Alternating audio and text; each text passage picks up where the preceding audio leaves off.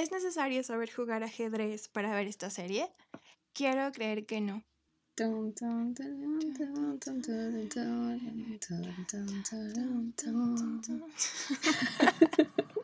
Nos salió muy bien.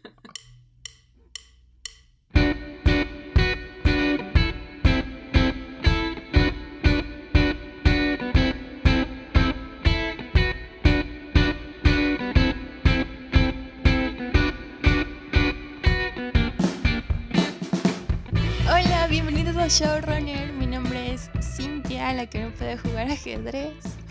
Grandes declaraciones. Y yo soy Ali y en este episodio vamos a hablar de esta gran, gran, gran serie de Netflix llamada Queen's Gambit.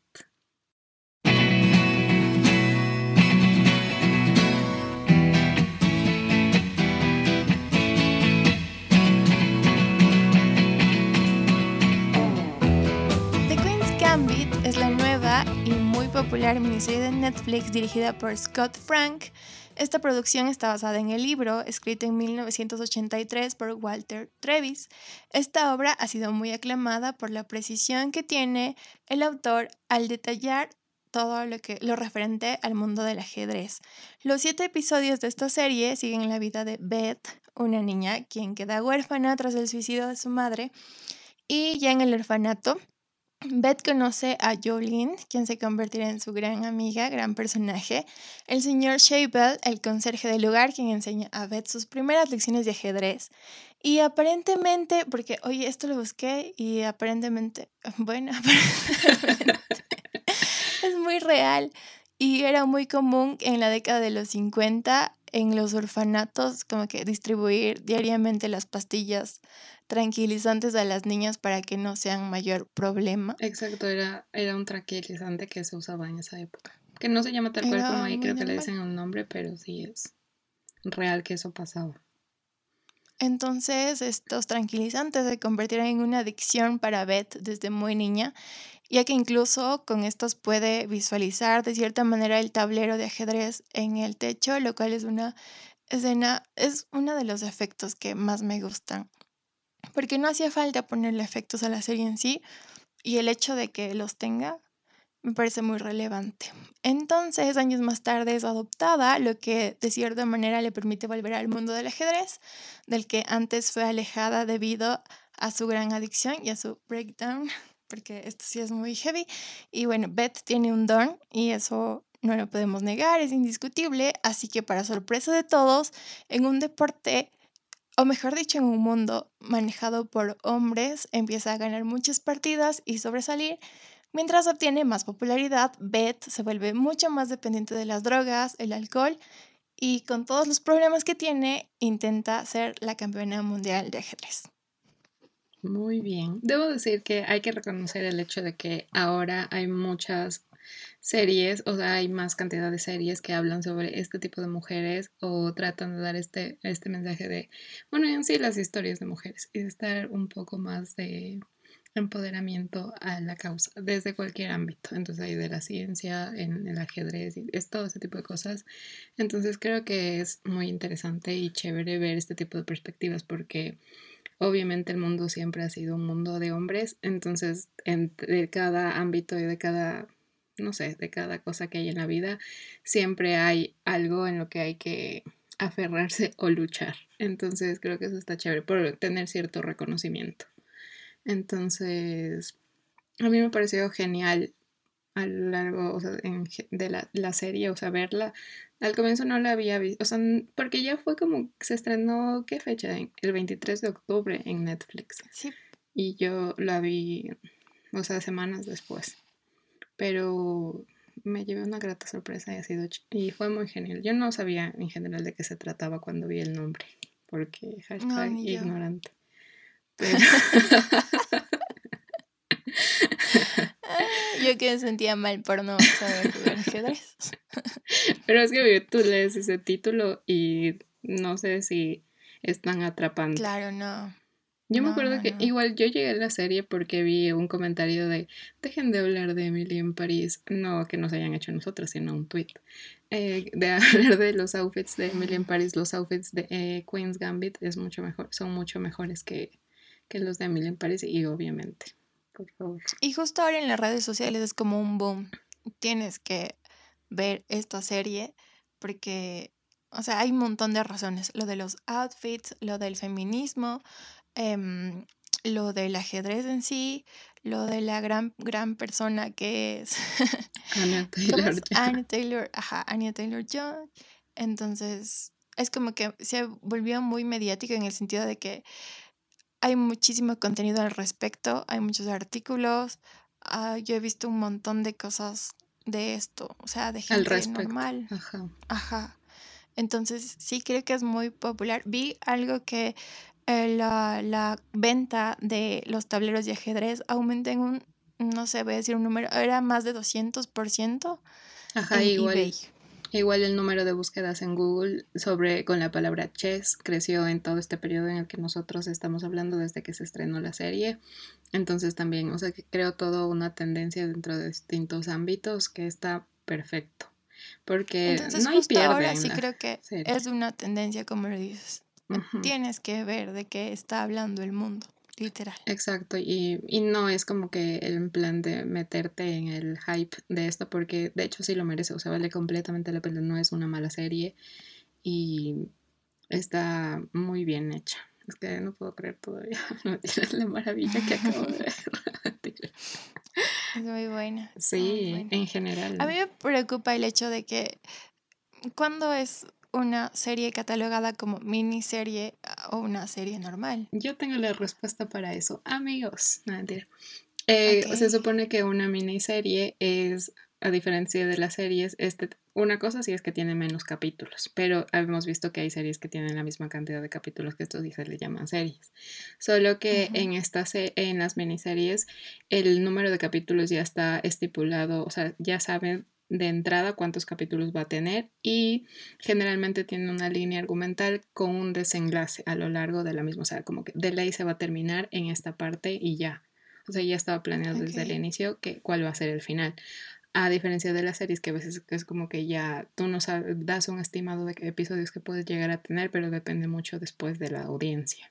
Aún así es creo como que se hablaba de una segunda temporada, pero no sé los actores llegaron a hablar de, mm, estaría genial, pero mm, la historia no te da para más. O sea, está bien ahí, déjenlo ahí. No hace falta que las series tengan 7000 temporadas, al menos como de este tipo. No, aparte que es adaptada en el libro, que ya no hay segunda parte del libro. Y por cierto, el autor murió muy poco después de la publicación del libro, o sea, hace muchísimo tiempo. O sea, el señor no sabe que esto iba a existir. es más, vi una crítica y decía seguramente el autor que se llama Walter Travis no, nunca creyó porque sí, aparentemente era muy detallista. Tiene también uno que es un libro que es de billar, entonces eh, decía, era un comentario como que él nunca se esperó que su libro se convierta en la serie más cliché de, de, la, de los 2020, algo así. No sé si es para bien o para mal. Pero... Pero es una buena serie, es una buena adaptación. Sí, en general, igual creo que han sido muy meticulosos con cada detalle, específicamente tanto de, eh, dentro del mundo del ajedrez como detalles también de la época. Y bueno, obviamente para hacer esta película tuvieron cierto, cierta guía de jugadores profesionales de ajedrez. Incluso Kasparov, que es uno de los que les ayuda, es, ayudó al autor a escribir ciertas partes del libro también para que no exista este tipo de incongruencias. Entonces hay detalles como esto de que los, los, actores en realidad memorizaron los movimientos y son partidas de ajedrez reales, no es como en la mayoría de cosas que tú te, que contratan actores de manos y para simular que estás jugando, pero no, esta vez era literalmente todos aprendieron los movimientos que tienen que hacer porque, by the way, nadie sabía jugar ajedrez. O sea, ni la misma Anya Taylor Joy. Entonces, lo aprendió. La brillante Anya Taylor Joy no sabía jugar ajedrez. Que sí, y en general, si ella no. pudo y aprendió, yo puedo. Porque yo no. y claro, a mí esto, o sea, en general todo esto de la serie me lleva un poco a preguntarte por qué tú sientes que no aprendiste a jugar. Nunca estuviste. Es que yo, es que a mí se esta pregunta a mí misma antes. Yo creo que primero no hubo como que una referencia, o sea, no hubo un conserje. no tuve un señor Ajá, no tuve como que alguien que me diga, oye, ven a aprender y esto, o alguien con quien yo me pueda sentar y me diga, ven, te enseño y disfrute jugar. Alguien con quien jugar, definitivamente. Entonces, creo que es eso. Y obviamente me pueden decir, podrías aprender sola. Y también estaba bien, pero creo que no hubo como que un impulso para, aprender. Que a mí me llama muchísimo la atención porque yo soy media friki en esas cosas de, de juegos de estrategia, más que nada creo, no en Fortnite, pero en estos juegos súper clásicos. Pero sí, yo también creería que si aprenderías serías muy bueno. O sea, le cacharías de una. Porque sí es bueno para ese tipo de juegos. Que sean y, y entiendo que, que las piezas, o sea, sí, definitivamente es que no tuve alguien que me diga, ven, vamos a jugar este tipo de cosas. Entonces creo que es eso. Y sí me siento muy mal al respecto porque sí me llaman full atención. Y tal vez siempre quise aprender a jugar, pero nunca tuve chance. Y ahora tal vez igual lo haga en dónde? En el celular. Entonces no hay. Contra una computadora. Ajá.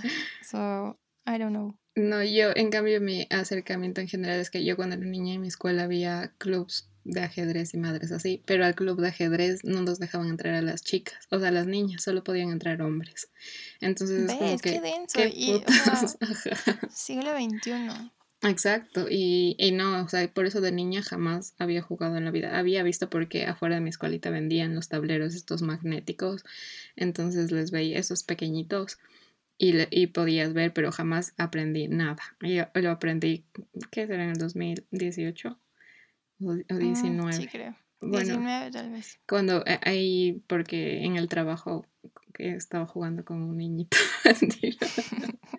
y él trajo el tablero, entonces ahí aprendí a jugar y aprendí con él. O sea, él ya sabía ciertas cosas y mi compañero de trabajo también ya lo sabía. Entonces, eso estaba súper cool porque aprendí. Eh, y aprendí en general como que hay que tener cierta estrategia para hacer las cosas. No es como que, ah, bueno, voy a mover este porque se mueve así y ya. Entonces, sí, es súper, un juego súper, más, mm, requiere cierta concentración, no sé. Pero también creo que, por ejemplo, cualquier persona que juegue aficionado no podría cachar de tal manera la complejidad que tienen en la serie. Me refiero a que están hablando de campeonatos mundiales, que como dijiste tienen que ir muy a la par y ser muy congruente en quién va a ganar el campeonato mundial de ajedrez. Exacto. y aparte, estas cosas en cuanto a movidas, en cuanto a que tienen un nombre específico incluso, o sea, eso ya es como de otro nivel. Sí, es completamente loco. O sea, yo, yo te digo que yo tampoco es como que cacho precisamente a alguien que ya sabe jugar específicamente, ya sabrá las letras y los números del tablero como tal. Pero, pero sí, o sea, creo que saber el movimiento de las, de las fichas no es suficiente como para cachar toda esta magnitud del ajedrez. Entonces, es súper, de que es muy llamativo. Y, qué gran atributo para quien sí entiende, ¿cachas? Uh que súper alerta de qué va a ser y estas cosas. Mm, Porque han sido reales. Porque sí logra generar real, o sea, una tensión real en cuanto a qué va a pasar. Obviamente una simple mundana no sabe, pero sí te mantiene como que súper alerta. Pero para alguien que sabe debe ser extraordinario. Claro, igual encontrarse con alguien que súper brillante que puede ganar y todo eso me parece espectacular también. O sea, porque inevitablemente el personaje de Beth tenía este talento. Y obviamente, como todas las cosas, a veces no es necesario tener el talento, que es la, luego la crítica de después de sus eh, compañeros, amigos, no sé qué será a la final, y de que ella muchas veces se deja guiar por la intuición, pero sí necesitaba ciertos estudios detrás, como leer y aprender más cosas. Y mm, entonces es súper loco. Espero que ustedes sí sepan jugar ajedrez, queridos compañeros. Yo juego con la computadora y siempre pierdo. Pero... Es que es otra cosa también. ¿Te imaginas? Ajá. Juegas contra un sistema operativo que sabe absolutamente todo cómo salir de lo que sea que tú hagas. Claro, es y como la cabeza de Beth que jugaba con los movimientos. exactamente. Pero súper loco, ¿no? Porque igual este, la última partida está basada en una partida real de ajedrez que sí, sí sucedió en un campeonato. Entonces, tiene todo esto del mundo apasionante del ajedrez para las personas que juegan. Y también creo que también es una gran motivación para las personas que quisieran aprender. Es verdad, una gran motivación. Lo vamos a dejar así. Exacto. Exacto, yo creo que sí podrías aprender. Lo intentaré, te juro que sí me da full curiosidad. Eh, creo que lo básico es aprender el movimiento de las piezas y después ya puedes seguir haciendo, que es como aprende ella también. Es, este claro, se mueve pero esta niña es una genia, ¿no? o sea, ya es muy... Tiene ese don. Claro. Obviamente con las matemáticas y estrategia y lo que sea, entonces ya luego lo, lo desarrolla en el tablero. Que igual como al comienzo de la serie sí te da ese indicio de que es brillante para la en general para el estudio y para las matemáticas y ese tipo de cosas y por eso le esa es la situación a la que le mandan a, quitar la, la, tiza de los borradores porque ya había acabado de hacer algo que sus compañeros parecía imposible entonces para las niñas de un orfanato incluso entonces, creo que igual, o sea, si era bueno para el ajedrez, seguramente habrá sido bueno para otras cosas, pero el ajedrez en general fue su motivación. Una de las cosas que hace genial esta gran serie es el cast que tiene, como ya la hemos nombrado en muchísimas ocasiones, Anya Taylor Joy, que es, o sea, aquí en este específicamente creo que logra, bueno, de las más conocidas, porque también creo que trabaja en The Witch, Ajá, ella hizo, y también hizo la adaptación de una novela de Jane Austen que se llama Emma, que también es un poco heavy. Y es muy buena. Y también, ay, perdón, me olvidaba que, que actuaba también en Fragmentado. Sí, y ahí también es como que súper un personaje muy, muy traumado y muy oscuro. Sí, no, en general es muy buena actriz. Porque lograr, lograr esa distinción de un personaje que era así como que súper cohibido, más introspectivo y todo ese tipo de cosas, a este personaje que igual una de las cosas es como el aprender a estar sola y, y no sé, tantas cosas porque es huérfana. Y no, a mí me parece absolutamente, y creo que esto es más de ella como actriz, lo segura que se le ve en toda la pinche serie.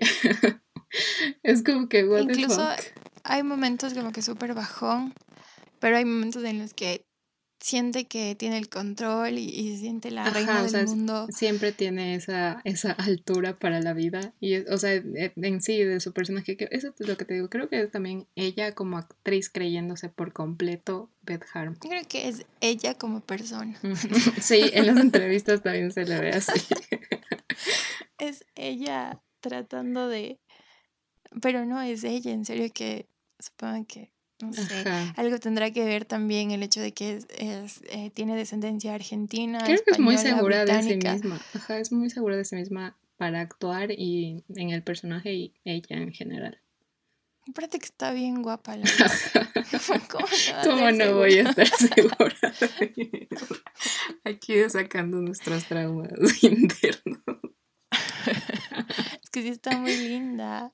A nadie le queda tan bien como a ella desde el maquillaje, el cabello y los outfits. Exacto. Que ya hablaremos más. Adelante. Más a continuación de eso.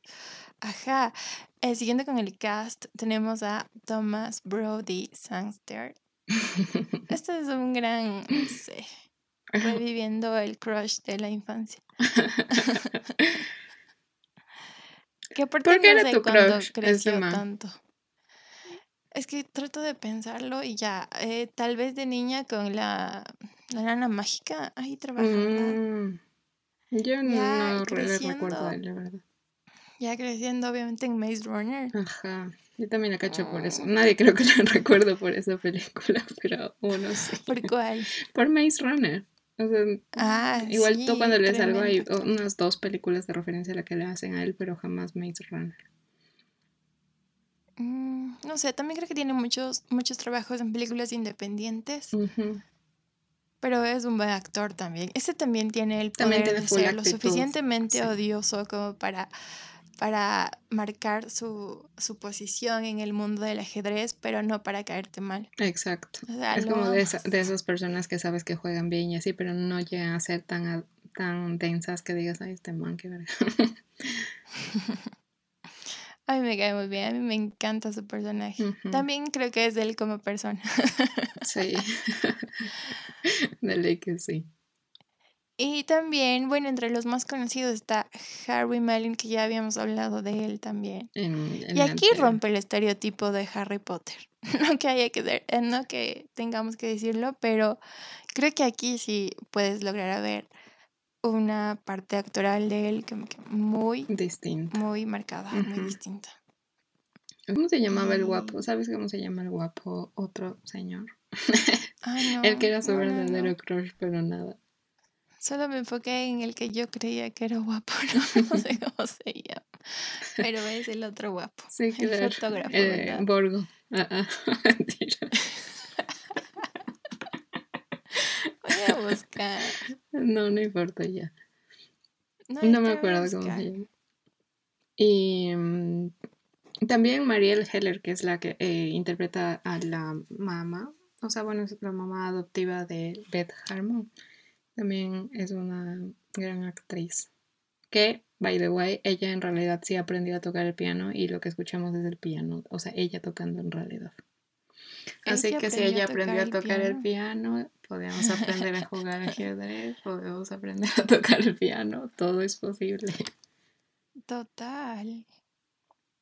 Aunque si te pagaran, ¿cuánto les pagarían a cada persona? Cualquiera aprende. Pero sí, Pero bueno, en sí, no encuentro el nombre, ¿cachas? No, entonces no era tan relevante. No mentira. Aparentemente no, pero sí, sí es relevante. Sí, para la historia sí. Creo que a mí me encanta, o sea, es un completo en relief verle después en el último episodio. Como que no me lo esperaba y dije, ay, qué chévere. Sí, hay estos como que revelaciones de personajes creo que es, tiene una muy buena construcción de todos los personajes. Creo que a nadie es como que te quedas con ganas de que mal que no le desarrollaron más. Creo que todos les desarrollan lo justo y suficiente como para darte una idea de cada uno. Sí, totalmente. Sí. Pero en general, bueno, ya esa es nuestra apreciación, ¿verdad? Sí, te gustó. Sí, nos gustó, evidentemente. Aunque a mí me faltan muchas cosas que quisiera ver, que habría querido ver. Muy, ah, por ejemplo, em, creo que se resuelve lo, de la adicción muy fácil. Entiendo que tiene el bajón de que se murió el señor. Puta madre, tengo que aprender el nombre. ¿Cómo se llama? Señor Hable. Ajá, es como que se muere y es como una revelación y también la aparición de su gran amiga de toda la vida, que por cierto no se había acordado, pero algo más o sea, no puede ser tan milagrosamente que te recuperes y ya te des cuenta de que no funciona. O sea, pero bueno, creo que sí también se desarrolla un poco bien lo de el sentir que le hace falta. No es como que ella, yo sí siento que no es como que se siente que ya, hoy ya soy una cristiana, mentira, sino más bien sí se siente como esa lucha de a veces de sentir esa necesidad, pero también es porque ya esto sucede ya casi al final, entonces no hay mayor cosa de ver un síndrome de abstinencia como tal, por así decirlo. Es que yo esperaría que sí, o sea, yo habría esperado eso, porque también habría sido un reto actoral y habría sido genial verlo en pantalla. Sí. Y cuando es niña también, cuando tiene su gran colapso mental cuando se trata, o sea, también ya de repente ves a una Beth que ya es grande y ya lo superó. También creo que se soluciona igual por las cosas con la, de la mamá. Creo que eso también son cosas pequeñas que te van diciendo cada episodio de alguna forma. No en todos, pero sí en algunos. Y, y no sé, eso, eso a mí me gusta full también. Que Por ejemplo, esa sí es una historia que empieza y no sabes qué pasa y se va desarrollando a lo largo. Eso es genial también. Sí, empieza con el final. Y de hecho, a mí me gusta mucho una quote que dicen ahí, que cuando le está, ella tiene como ciertos flashbacks de cosas que le decía a su mamá. Y me parece que igual es una, una que le dice en el que ella tiene que aprender a estar sola en un mundo en el que la, la, gente se conforma con cualquier cosa, con la sola idea de decir que tiene algo. Ay, qué profundo. eso, esa frase me gusta.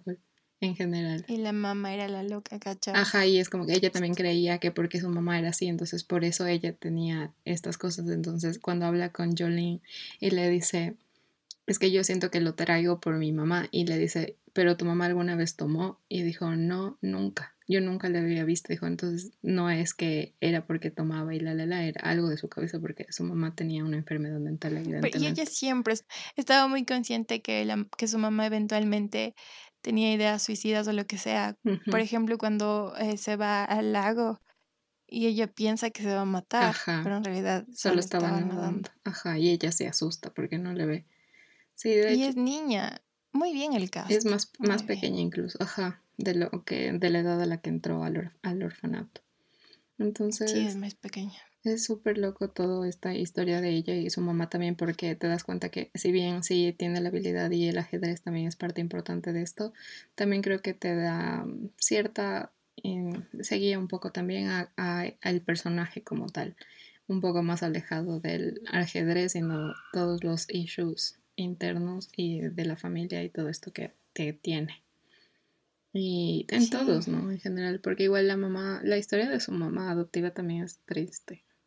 Lo de su mamá adoptiva, en la parte que ella trata de saciar la necesidad de su hijo que había muerto y también se vuelve un poco descuidada con Beth, pero sabe que le quiere y luego incluso puedes ver ahí como que esta señora es interesada, pero al final de cuenta era lo que Beth necesitaba para sentirse, no sentirse sola, creo. Entonces no es tan mala. Ajá, creo que sí se le ve, al comienzo sí le puedes ver así súper interesada y todo, porque no te da una buena espina, pero después no, o sea, incluso ese preciso momento de la conversación en el que le dice, oye, yo que soy tu representante debería tener el 10% y ella le dice, no, te voy a dar el 15%. Entonces creo que ahí ya se empieza incluso a estrechar un poco la relación de ellas porque solo se tienen a ellas y también es en plan, no me importa el dinero como tal, sino más bien tener tu apoyo. Entonces creo que eso se ve chévere. O sea, eh, te da como un, es un nuevo inicio para la relación que tratan de demostrar. Que si bien igual, obviamente ella no es cariñosa como tal, o no va a estar diciendo, ay, pero creo que a su forma se querían. Y es súper denso. A mí, yo juraba que después de eso le iba a dar el breakdown de la vida y no, no le dan nada ahí. Si no fue hasta después, ¿no? Eso también me gusta. Más bien es la soledad. Ajá. Porque si hay un punto en el que dice, o sea, se siente muy, muy en la casa nueva al menos. Pero luego llega Harry y ya, repasamos el ajedrez. Pero creo que es eso, que cada personaje que llega logra llenar ese vacío. Literal, tiene un vacío. Sí. Entonces ahí está bien. Y cuando está sola, es cuando está. Se pone Exacto. Ajá. Y entre otras cosas, de ahí creo que no. De ahí es súper denso también lo del personaje de su compañera del colegio. a mí me encanta toda esa construcción de ella siendo una pobre niña huérfana que sale que la adoptaron y la la la y todo el pinche colegio burlándose y después se da cuenta que obviamente solo le faltaban ciertas cosas y ella, ella regresa toda empoderada a la vida. Y, la, y bueno, sus compañeros después cuando se vuelve a encontrar esta chica, la que era la popular del colegio y después ella estaba casada y tenía un hijo. Eso, y era infeliz. Ajá, ese encuentro también es medio awkward. Pero también hay este punto en el que ella se da cuenta que por más que logre encajar de cierta manera por cómo se ve o por cómo luce, se viste, no es donde pertenece. Está, muy bueno. Otra parte que me habría gustado mucho ver, yo, o sea, la relación que tiene con el señor Shable. también, o sea, necesité urgentemente y sé que forma parte de la narrativa el que no haya vuelto ya nunca a verle o le haya devuelto los 10 dólares de la apuesta o lo que sea. a mí me rompió el corazón. Ajá.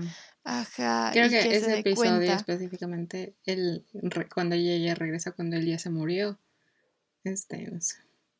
y que se dé cuenta que en realidad él siempre, porque él fue quien le descubrió y sabía que tenía un talento innato, que se dé cuenta que siguió toda su carrera, su, trayectoria y seguramente estaba muy orgulloso de ella. Exacto, como bien se vio, ajá, ahí en los recortes de Legacy a mí también me... Ese es uno de los episodios como que dije, me lloré full. Porque... Y también me habría gustado ver, porque obviamente luego de las pastillas, le casti lo, cuando era niña, le castigaron y le dijeron no más ajedrez. Pero ¿cómo fue? Más que el no tomar pastillas, ¿cómo fue el no poder jugar ajedrez, el no poder visualizar las fichas en el techo y estas cosas? Y luego ya creció y pasó mucho el tiempo y supongo que ahí se alejaron. Sí, no, claro, porque igual no fue hasta después que ella se interesó por completo, porque ya empezó, o sea, ya que salió del orfanato y dijo, bueno, voy a ver. Igual que ella lo tenía muy presente, porque hay momentos en los que, por ejemplo, cuando está jugando y se da cuenta que tiene que renunciar. Exacto, y se acuerda. Recuerda cuando era niña y él le decía que no puede hacer eso porque pues, no. Dice, no, tú, o sea, en plan de que, tú tienes que saber cuando ya, ya no puedes más. O sea, ya tienes que ceder. Que igual es parte de eso, ¿no? Del ajedrez también. Y... No mm, sé, pues Pero sí, en general creo que todas las relaciones que he tenido en, la vida eh, tuvieron que ver algo. Incluso aun cuando tú te das cuenta que en sí como el personaje es todo un personaje muy solitario. Me parece igual también súper estúpido cuando le hacen, empiezan a hacer las entrevistas. Esta primera entrevista que tienen en su cuarto es mm, súper incómoda. Pinche señora de mierda. Sí, pero es la señora la que le hacen Ajá, o sea, la, la periodista en su papel de psicóloga cuando le dice que tal vez está viendo como niña huérfana en el rey un padre y en la reina una más. Sí, es como que no solo son fichas, señora, cálmese. Y, y sí, y es como que igual, eso me gusta fue el que también siempre recalcan esto de, de no sé por qué le dan tanta importancia a que soy mujer en lugar de concentrarse a las, o sea, a, a lo que por lo que estoy jugando o lo que sé hacer que igual luego pasa en París, es lo que tienen esa, la rueda de prensa, cuando le dicen... Es en Rusia. ¿En Rusia? No, no es en París, bueno, no sé. Y, no, sí es en París, sí, sí creo. Y le dicen, ¿qué opina señorita Herman de que dicen que usted es demasiado glamurosa para ser, para ser una jugadora de ajedrez? Es como que... Totalmente. O sea, ya no importaba mucho que sea mujer, ahora se viste demasiado Que por qué se viste tan bien. Ajá. Ajá. Entonces, no sé. Y además, hay, hay incluso planos específicamente en el que se siente todo el empoderamiento que es increíble. Cuando está jugando y alza ella está esta escena de la cámara, son, son tomas súper buenas. Es la actriz como tal, súper buena porque hay momentos cuando está jugando que, que la depresión o el agobio se apoderan de ella y ya la cagó y hay momentos en los que ella sabe que va bien y que no pasa nada y que va a ganar. está muy bien. Que también no, es de conexión igual, con las emociones. Que igual es también un comentario que le hacen entre estos cuando le escucha a Borgo y a sus demás. Y que le dice, cuando ella se enoja, cuando ella pierde, se enoja. Y, y ellos sienten que eso es una debilidad, cuando nota que está perdiendo que eso es una debilidad. Pero bueno, entonces, Sainty, ¿cuál podrías decir que tú es tu episodio favorito? ¿O el que más te gustó? Más que un episodio tengo escenas favoritas y en todas ellas está Benny Watts. Eh, me gusta mucho cuando están en Nueva York y ella juega con, con los tres, ese juego rápido, apostando. Y también se ve una parte como de la vida social que no se ve mucho. Exacto, de ella eh, interactuando con más personas. Ajá, con una chica específicamente. Y también, y mi favorito tiene que ser la, el final cuando ellos, su grupo, su gran grupo, le llama a decirle lo que creen que puede quedar. Yo lloré, literalmente lloré. a mí yo me sentía orgullosa como si fuera de mi país el que estaba representando. Sí, y yo decía, yo lo pensaba en ese momento, decía, ¿por qué carajo no se ve una, ya ves toda la, la conmoción que está causando en Rusia? ¿Por qué no vemos a un amigo más que esté escuchando la radio? Pero ya me di cuenta que son los medios de comunicación que no transmiten en tiempo real. lo que estaba pasando, ajá. Y que ellos aún así estén súper pendientes y le digan, a mí me parece genial esa escena, es la mejor de su equipo y ella. Sí. ¿La tuya? Y creo que igual todo tiene como un... Ay, es que voy a decir esa palabra no me gusta esa frase, no, a lo mejor no voy a decir. Pero como que va todo orientado a que va, va creciendo, por ejemplo, el número de personas que le están viendo en cada día de la partida de Rusia es como va aumentando a medida que ella va ganando. Eso me parece espectacular también. Como que, wow, porque nadie se esperaba. Y también es loco que a Rusia. que al comienzo son solo mujeres las que le van a ver y le piden que firme su autógrafo porque qué gran logro. Y luego ya es un montón de gente, hombres, mujeres. Exacto, y en todo y en este contexto de Guerra Fría, ¿te imaginas? Es como que también debe ser, debe, bueno, no, trata de dar, de transmitir esto de, de, a pesar de que es estadounidense y todo, en realidad sí estaban reconociendo su talento como tal. Entonces es espectacular eso, en general. A mí me, y el final también es una locura. Sí, creo que es chévere. A mí me encanta, en general todo lo de Rusia está perfectamente hecho. Que aparte que ella ya llega sin apoyo, sin nada, con un pobre señor que le mandaron para que no le hagan nada porque son densos en el ambiente que había. Y no, creo que sí es mm, ese último. Por un momento llegué a pensar que Benny iría. en plan, está bien, te voy a ayudar. sí. Pero es genial que no lo haya hecho. Claro, no. Y bueno, igual creo que aparece en el momento adecuado y eso está espectacular. Sí, muy chévere.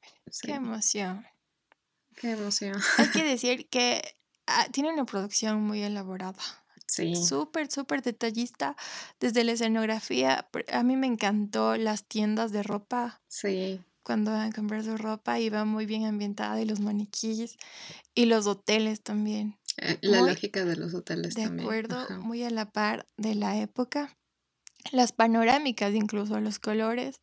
O sea, está muy bien manejado. Yo no sé quién será. Debe haber el director de arte. Igual, el, suponte, el vestuarista también, todo tiene una intención en, en, en el personaje la forma en la, que se viste. es muy bien cuidado. El maquillaje. El maquillaje. Hay, hay, hay todo un referente incluso, es lo que, lo que te comentaba antes de que empecemos a grabar, que el color del labial también, la evolución del color del labial también tiene algo que ver mucho con ella cuando era un poco más inocente y hasta después que ella termina creciendo y es el mismo color del labial que el de su mamá adoptiva. Entonces son todos estos guiños pequeños o el Todo que... es una referencia, sí, definitivamente. Igual en su ropa también de alguna forma el, el vestuarista intentó meter los como cuadrados, ajá, cuadrados de ajedrez y todo, es espectacular, pero increíble. No sé si lo sabías, pero Netflix acaba de inaugurar una exposición virtual en el Museo de Brooklyn. Es una colaboración para observar a detalle todos los trajes de, de la protagonista en sí. Entonces la muestra se llama The Queen and the Crown. Because, because porque cuando me meto en inglés, bueno, porque porque es una exposición que une a los dos nuevos éxitos de Netflix, que es The Crown y eh, The, Queen's Gambit. El punto es que pueden entrar a la página web que es thequeenandthecrown.com y es una cosa súper loca.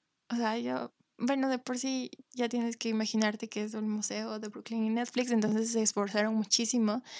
Entras como obviamente virtualmente, entras a una sala donde hay fotografías y el vestuario en sí y es interactivo, entonces tú entras, o sea, te podrías pasar horas en esta cosa. Yo lo hice súper rápido porque ya íbamos a empezar y lo descubrí y es tan detallista, tú puedes entrar, ves la información del diseñador, ves los, o sea, hay como que el zoom in de las partes importantes.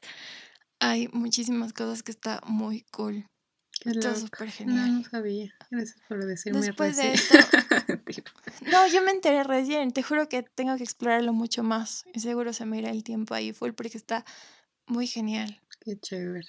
Dale que sí. O sea, ¿qué que tienen todo esto para. O sea, tienen todo para, mejor dicho, para hacer algo, cosas así. Y no ha escatimado en recursos Netflix con esta serie, obviamente, y se nota en la calidad de todo. De, de, de todo, desde la calidad de, los, de, la, de la ropa del personaje principal hasta las escenas y todo. Eh, esto también era una, algo que le aplaudieron también porque es que está cada detalle incluso mi episodio favorito es el toda la secuencia de México en general. Y ahí igual algunas personas decían que a esa época no había, no había, no, es que no recuerdo los lugares específicamente, pero una ciertas construcciones de México que no las pusieron tampoco porque estaban conscientes de que a ese año no estaban construidas y ahora sí los podrías ver porque se construyeron incluso como tres años o dos años después, entonces no aparecen tampoco en el CGI de México, así que estaba espectacular y todos estaban agradeciendo esos detalles está muy bien pensado. Y por cierto, en los outfits, Gabriel Binder es la responsable de, de tanta maravilla. Sí, qué loco igual. Porque aquí la ropa también logra darle cierto empoderamiento. Sí, y se ve también un, o sea, va cambiando y no solo en, a, la, a la tendencia que haya existido en esos años, sino más bien a ella como personaje. Entonces es súper chévere. A mí me gusta full. Creo que todos los outfits. ¿Tú, tú te has visto, bueno, esto es igual súper al random. ¿Tú sí te has visto The Crown? No, y tengo que. Y siempre he querido verla. Desde la temporada 2, tal vez. Yo, esta me da más ganas que las anteriores, pero no sé por qué no he visto. Sí, pero creo que es mucho por todo el lo que trata de abordar con la. Que es más polémico, ajá. Es princesa, sí, ¿no? Sí. Fue La princesa, Diana. Mm, ajá, creo que es por eso. Aparte que la actriz mm, es está haciendo muy buen trabajo. Ajá. es lo que le decían. Ese el que interpreta al príncipe Carlos le está haciendo un favor al príncipe Carlos, porque obviamente ya quisiera él ser. Es verdad. Es verdad. No lo había pensado así, obvio, sí. o sea, se pasaron con el, con el de la princesa Diana, pero había que mantener cierta estética, entonces por eso no, no podía ser tan fiel el personaje. Pero bueno. Como ya es costumbre, hacemos el, el, quiz. Ajá, como ya es costumbre, ay, yo no me puedo ir de este episodio sin saber qué personaje soy. Entonces empezamos. ¿Lo tienes listo? No, espera. Así que. Ay, es que está muy cool. Tenemos, como siempre, auspiciadas por nuestra querida página BuzzFeed, el quiz en el que vamos a descubrir qué personaje de Gambito de Dama somos. Que, by the way, no sabíamos si se decía Gambito, Gambito o what the fuck. Pero muy bien, que es que no lo dijimos en todo el... Ajá. Esto era un episodio sobre Gambito de Dama. Pero descubrimos que era Gambito. Gambito de Dama. Yo quiero decir en qué consiste el Gambito de Dama que ah, son dos movimientos. Más que nada es una apertura de ajedrez en el que le das el paso a la, a la dama o la, a la reina, lo que sea, en la pieza. Y mueves, el mueves dos casilleros, el peón que está delante de la reina y luego dos casilleros. Entonces como resultado el que tiene las piezas negras moverá los dos, el, el peón, los dos, para afrontar al, al peón que tú moviste.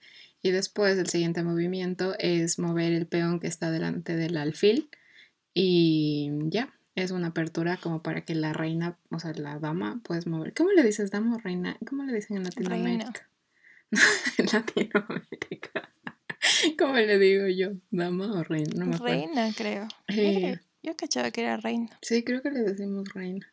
No me acuerdo, pero por eso hay esa traducción y por eso, bueno, ya, le dicen a veces dama o reina. Y ya, entonces tienes ya la apertura para jugar y depende mucho de la reacción que tenga el, el, siguiente jugador para tu estrategia de cómo avanzar con el gambito de reina abierto y el gambito de reina cerrado. Fin, ese ha sido lo que he podido averiguar. el momento. Dos piezas y eso es gambito de dama. Dos ah. piezas. o sea, mueves dos piezas y ya tienes esa apertura. Y que igual dos episodios se llaman como aperturas de ajedrez, que me parece que es el 3 y el 4. Eso también está súper chévere. Ah, por cierto, en la gran exposición cada uno tiene, cada outfit, cada vestido tiene un nombre. Eso me parece genial. ¿Cómo? ¿Como una pieza de ajedrez? Mm, tiene como un, no, tiene un nombre específico. Por ejemplo, hay una que se llama eh, La pequeña de mamá o algo así. Y es cuando eh, su primer vestido cuando su mamá se muere. Ya, Denzel Washington. Sí. Pero bueno, vamos a descubrir qué personajes somos. ¿Ya, ya, ya escogiste? ¿Ya llenaste otro? No. Ah, ya. No. Uno, ya, escoge un outfit vintage. Chuta. Primera pregunta, escoge un outfit vintage. Aquí tengo todo una un conflicto de Listo. looks. ¿Qué tablero de ajedrez te gusta? Ay, Qué superficial Dios, ¿qué esto. tablero de ajedrez te gusta más? Sí, no. Ah, ah. ¿Qué cosa positiva diría de ti la cool. gente que te quiere? Espérate. ¿Qué cosa positiva diría de ti la gente que te quiere? Chuta, ¿qué soy yo? gente que me quiere, ¿qué diría de mí? Quiero creer ¿Ya? que dirían esto. La siguiente está súper heavy. ¿Qué cosa negativa diría la gente a la que le caes mal? Ay, Chuta. buenas a eso. Ah, ay, qué genial. Mm, Elige el trago que se te antoje más. mm. Espera. Elige el trago que se antoja más a la vista. Chuta. Esto porque tiene. como Qué complicado. Si tan no, solo supieran los nombres. Voy a cambiar porque esto parece una micha.